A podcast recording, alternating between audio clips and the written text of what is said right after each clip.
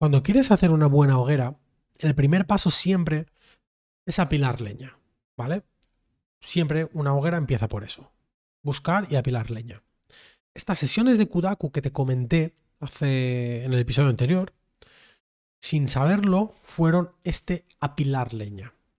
Una vez tienes toda la leña que necesitas, necesitas encontrar un mechero o algo que provoque un chispazo inicial que encienda esa hoguera.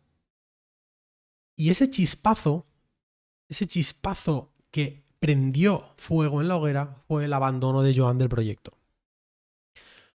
Algo que desde el principio que empecé a emprender online no me, no, me gustó, no me gusta, no me ha gustado, ha sido la soledad.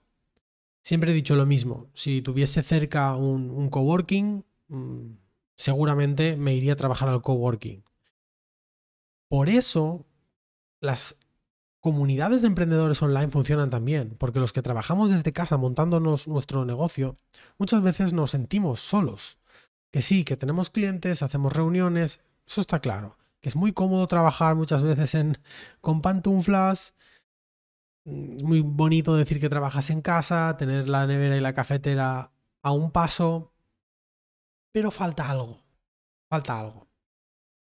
Queremos compañeros de viaje, queremos compartir, queremos debatir, queremos acordar, queremos discutir.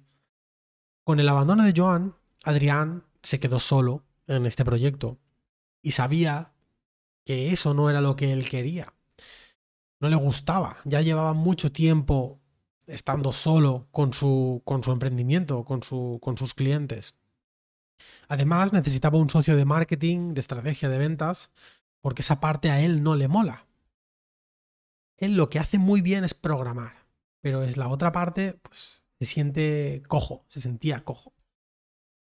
Entonces me contactó como te dije, en estas sesiones al final siempre nos quedábamos los mismos, hablábamos, intercambiábamos mm, cosas. Él sabía que yo mm, me dedicaba eh, fundamentalmente al mundo de las membresías y me contactó.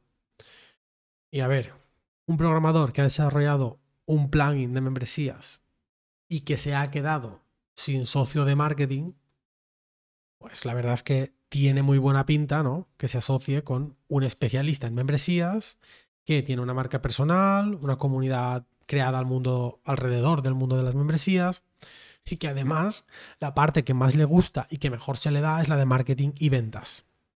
Tiene buena pinta, ¿no? Lo que te acabo de contar, todo parece que, que va rodado, que es todo muy, muy natural, ¿no?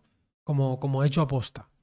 Bueno, pues en el próximo episodio eh, te cuento más porque a esto le faltaba algo, a esta ecuación le faltaba algo que es fundamental.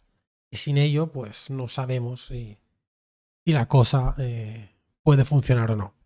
Y como te digo, te lo cuento en el próximo capítulo.